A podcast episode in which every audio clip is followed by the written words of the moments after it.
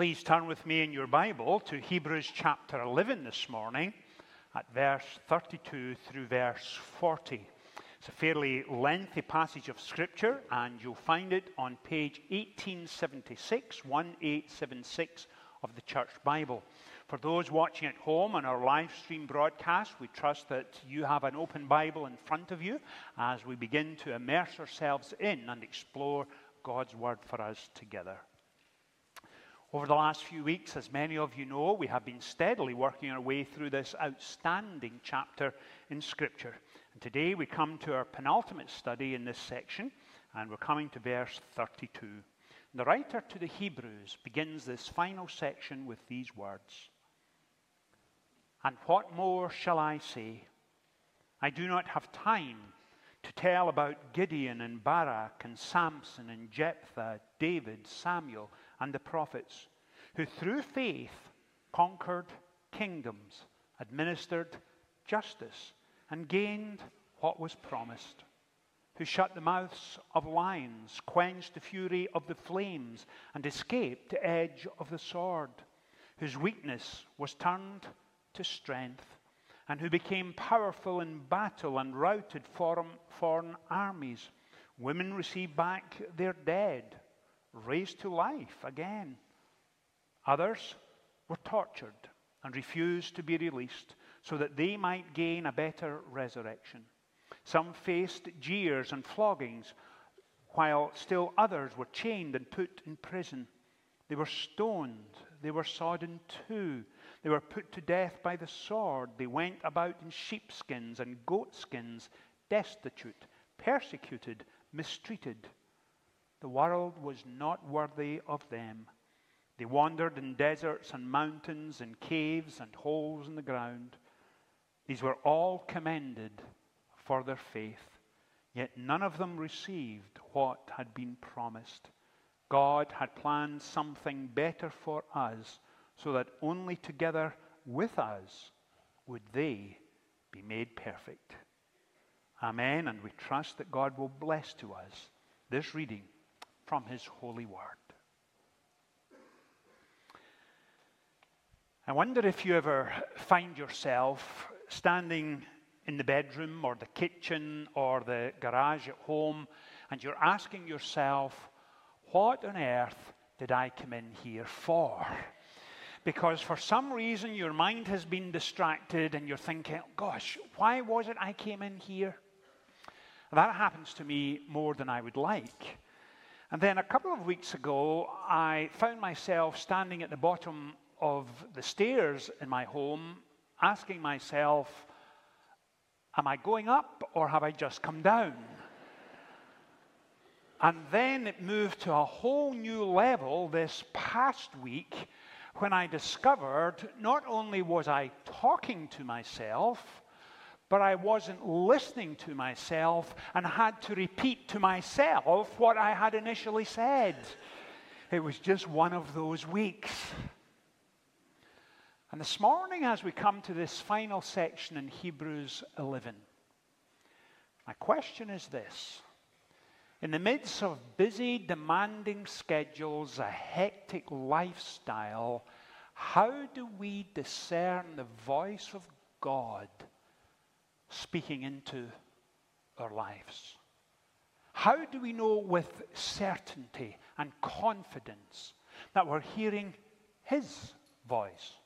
Not just our own willful decisions, not just our own desires, but how can we be certain God Himself is saying, This is the way, walk in it? And that's where we're going in our study this morning. And honestly, I would find it difficult to imagine a better place than Hebrews chapter 11 to begin to ask those questions. In this passage that we're coming to, there is a vast panoply of people and circumstance. And yet, this morning, I could not possibly, even if I was to speak for an hour, do justice to all that's contained in this passage. And in fact, that may have been your impression as we were reading it, thinking, how on earth are we going to tackle all of this? And so rather than attempt the impossible, I want to look at the life of one individual. And I want to look at a solitary moment in that individual's life when God unmistakably, clearly, in a compelling fashion, calls that person. And so that's where we're going this morning. And we're going there for a number of reasons, some of which we see in this passage, which we read moments ago. And after giving us a list of people, the writer to the Hebrews writes of them who through faith conquered kingdoms, administered justice, and gained what was promised who shut the mouths of lions, quenched the fury of the flames, escaped the edge of the sword, whose weaknesses was turned to strength, and who became powerful in battle and routed foreign armies. Women received back their dead, raised to life again. It is a remarkably encouraging passage of Scripture. And we see that list of people Gideon, Barak, Samson, Jephthah, David, Samuel, and the prophets. As I said moments ago, I want to focus on one individual. But before we get there, remember the refrain that's been running through this passage by faith. And we've seen it again and again and again. By faith, Enoch. By faith, Abel. By faith, Moses. By faith, Abraham. And it's not the personality of the person that they're commended for, it's not their leadership ability, it's not their willingness to persevere and show patience. All important, all crucial in the makeup of any individual, but they are commended for living by faith. And my goodness, how many Sundays have we said that one of the major principles in this passage is this not that we are called to work it all out, but to trust He already has. And that's exactly where we're going in this penultimate study in Hebrews chapter 11. And we're looking at the life of one individual. This individual was probably nine or ten years old when God calls to him. His life is about to be changed forever. And from that point on, he lived by faith. My question for you this morning is this that as the folks in Hebrews chapter 11 are defined by faith, that was the one characteristic that they had in common. It was the mighty impetus of their lives. It was the great energy which drove them forward, which enabled them to faithfully follow him who first loved them. And if I were to sit down with those who love you the most this morning, husband, wife, children, parents, and asked them about you, would their immediate instinctive response be, She's a woman of faith? He's a man of faith. Prayer is important to him. She nurtures and nourishes a relationship with God that, quite frankly, puts me to shame. Is that the sort of thing they would say about you? Is that how they would define you as a person who walks by faith? And remember, several weeks ago when we were looking at this, I said it's not necessarily the strength of your faith that matters, but rather the subject of your faith that matters. Folks, we're not talking about faith in faith, we're talking about faith in the Lord God Almighty. High and lifted up, majestic, omnipotent, and yet we know him and love him simply because he extends grace to us. Would you be defined as a man or woman of faith? Well, we're coming to look at 1 Samuel chapter 3. I'm not going to ask you to look it up because it's a lengthy and detailed passage. By all means, read it later this afternoon or this evening. Dip in and out of it in the course of this week. It is a remarkable chapter of Scripture. And allow me to share with you some of the principles contained in it. But as always on a Sunday morning, it's helpful for us to remember the context in which a passage takes place. And the books of 1st and 2nd Samuel follow on from the end of the book of Judges. And the book of Judges in the Old Testament is a distinctly dark period in the history of ancient Israel. It has been 200 years since the death of Moses and Joshua, and the people themselves are beginning to emerge as a single nation out of a loose confederation of clans and tribes. And regional judges are in place administering politics, justice, trade, the people of Israel are beginning seriously to understand that they have been through similar patterns for a long time. They promised that they would go back and be obedient to God, walk closely with Him, care for family and neighbors and friends, and then they veer off into disobedience and open rebellion with each other and with God, and it does not end well. And then the cycle begins again and again and again. And after seven cycles, you get to the end of the book of Judges and you read these words Everyone did as he saw fit. Moral and spiritual and cultural chaos defined the day. And God is about to work in a quiet, unobtrusive, unseen fashion.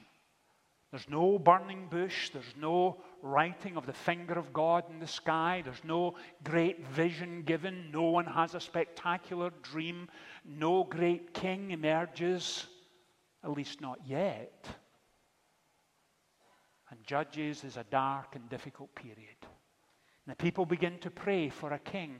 Father, give us a king, someone who will bring stability, someone who will help with agriculture and fishing, someone who will help with import and export, someone who will help with justice and a political structure, enable us to be a nation.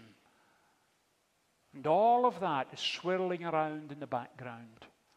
And as God begins to answer their prayers, Samuel, 1 Samuel doesn't open with God calling the next king. It doesn't open when he puts his hand on the next great judge who would then evolve to become a king, but it opens with a lady called Hannah. Hannah longed to have children. The passage tells us she was distraught, she was tearful, frustrated beyond measure. And we find her in a place called Shiloh. And if you're familiar with the Old Testament, you'll remember that Shiloh had at its heart a place of worship. It's a place where people from all over the nation on feast days and holidays would gather for prayer and sacrifice and worship. It was a, a place probably, might be slightly smaller than our sanctuary here. But right at the front, imagine the communion table being, in fact, the Ark of the Covenant. That's where the Ten Commandments were held. There was no temple built in Jerusalem at that point. Jerusalem was not the city it is today. And so people would flock to Shiloh. Eli was the priest, people looked up to him.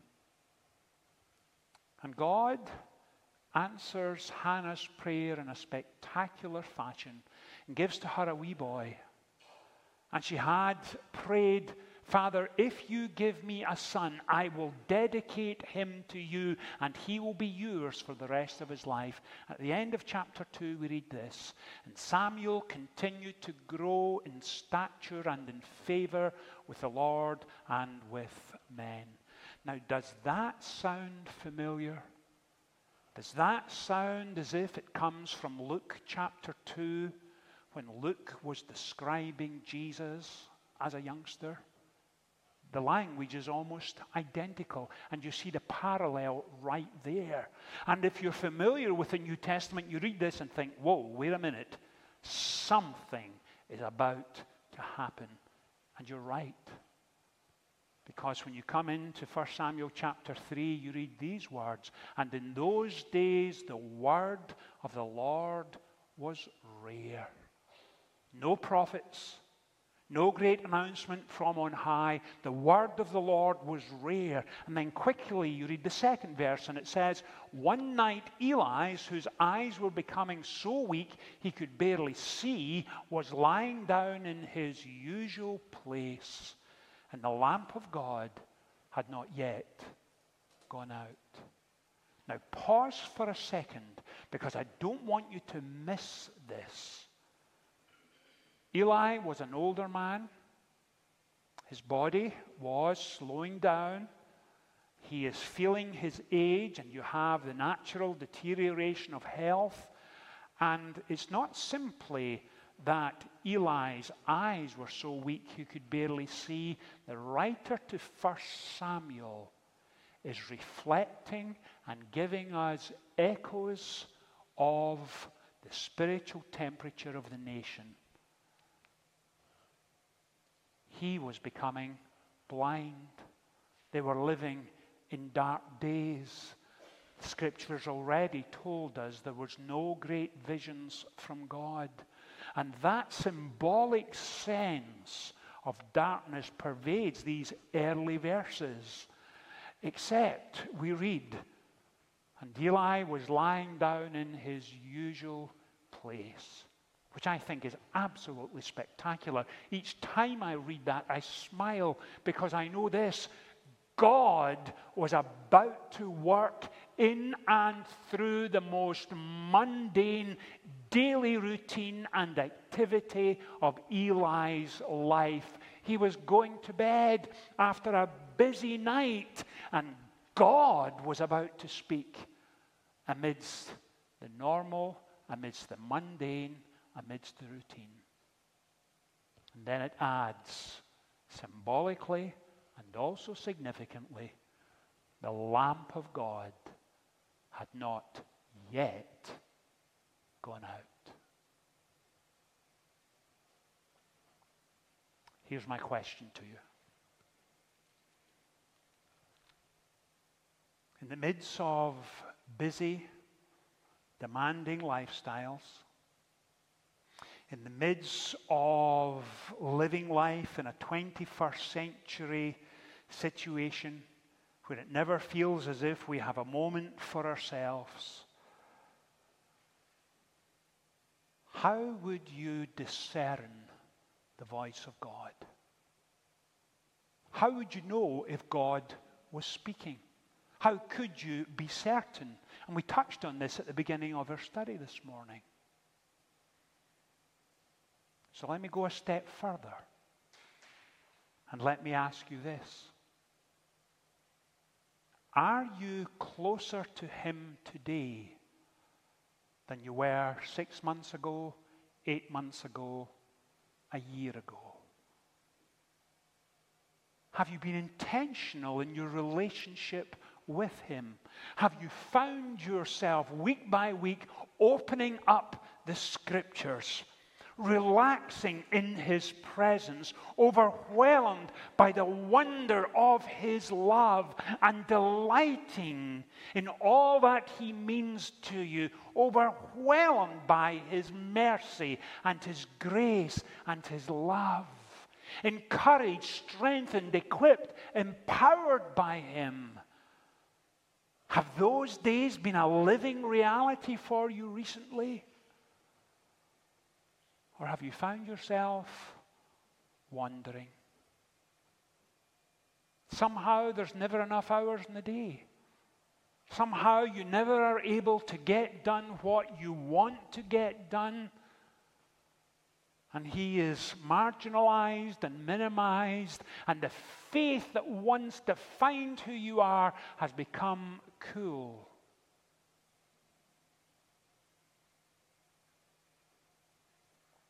Allow me to confess for a moment. And of course, confession, they say, is good for the soul.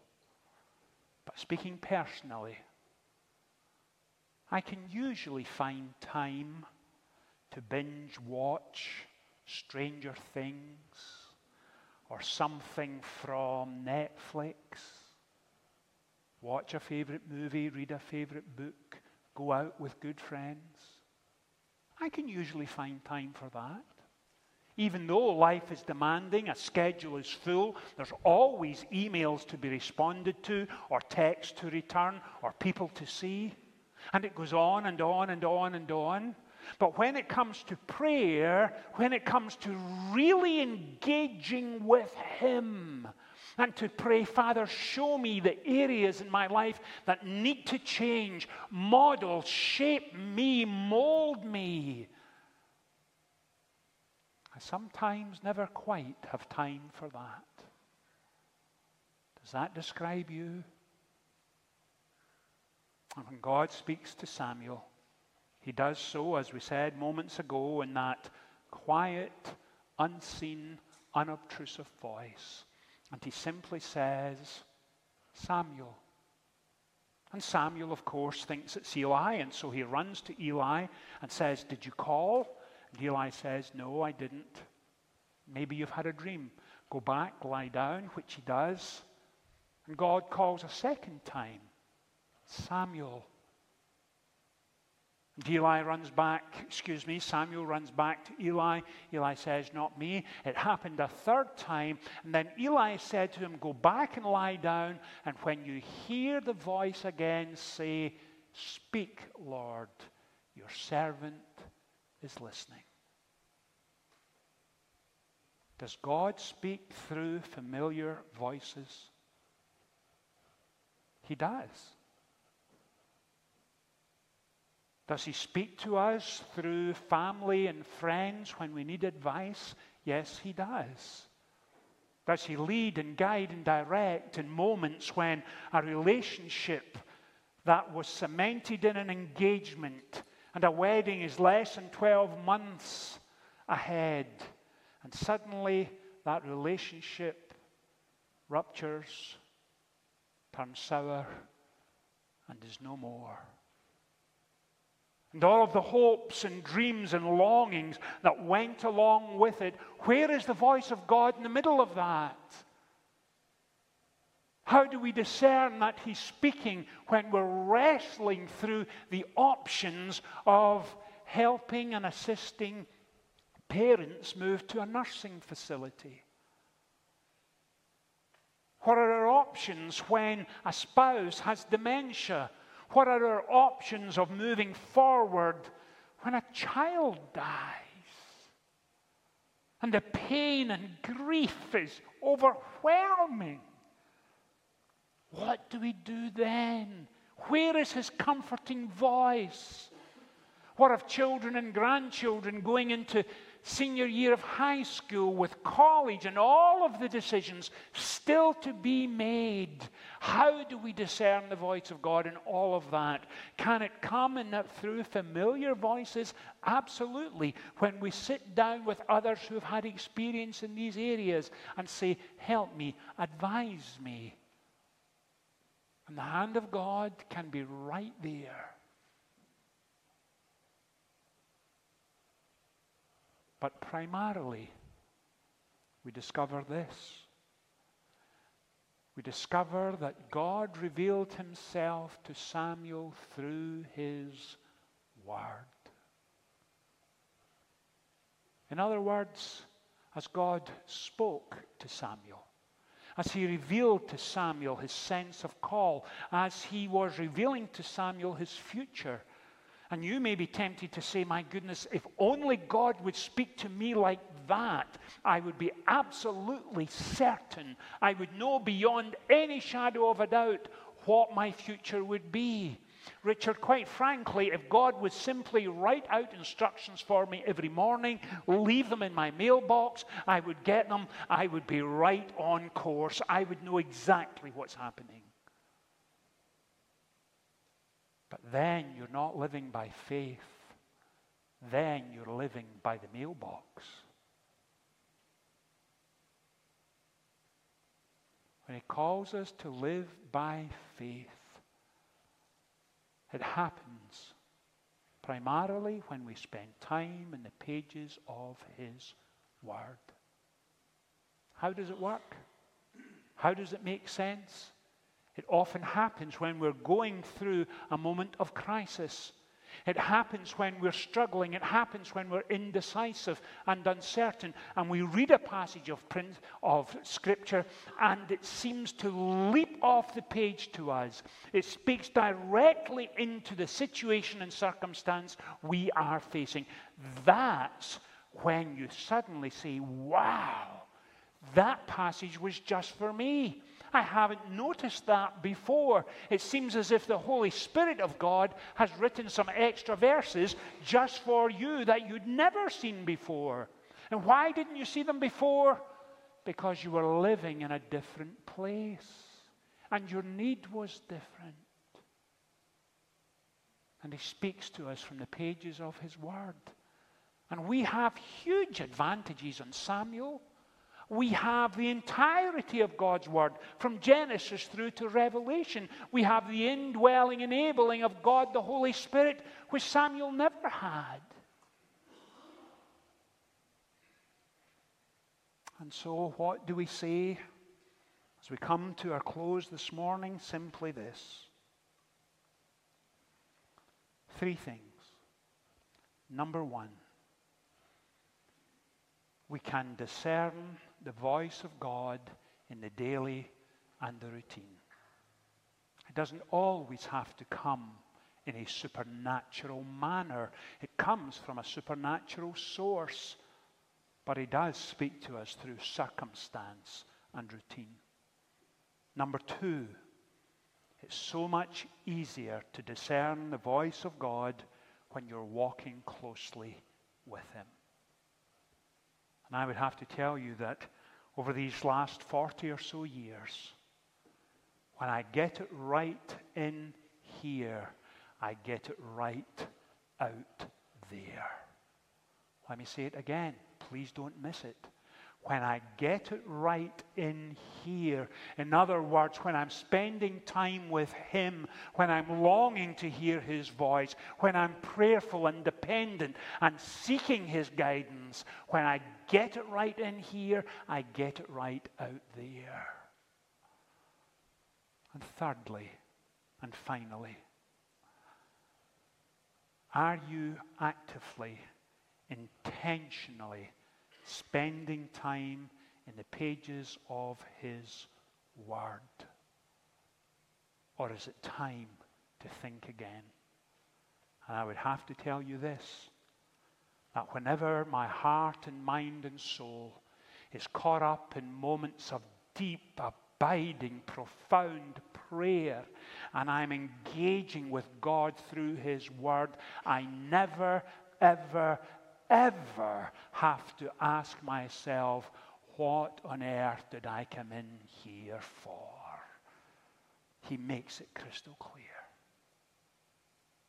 I pray for us this morning that that will be our experience this week as we seek intentionally, compellingly, deliberately to live by faith. Let's pray together. Father, we do thank you for this passage of Scripture this morning. Thank you for all that we have learned as we have steadily made our way through Hebrews chapter 11. Father, whatever our circumstance this week, whatever difficulties we are facing, whatever the challenges are before us, enable us, please, to walk close with you, sense your presence, discern your voice in our lives. In Jesus' name we pray. Amen.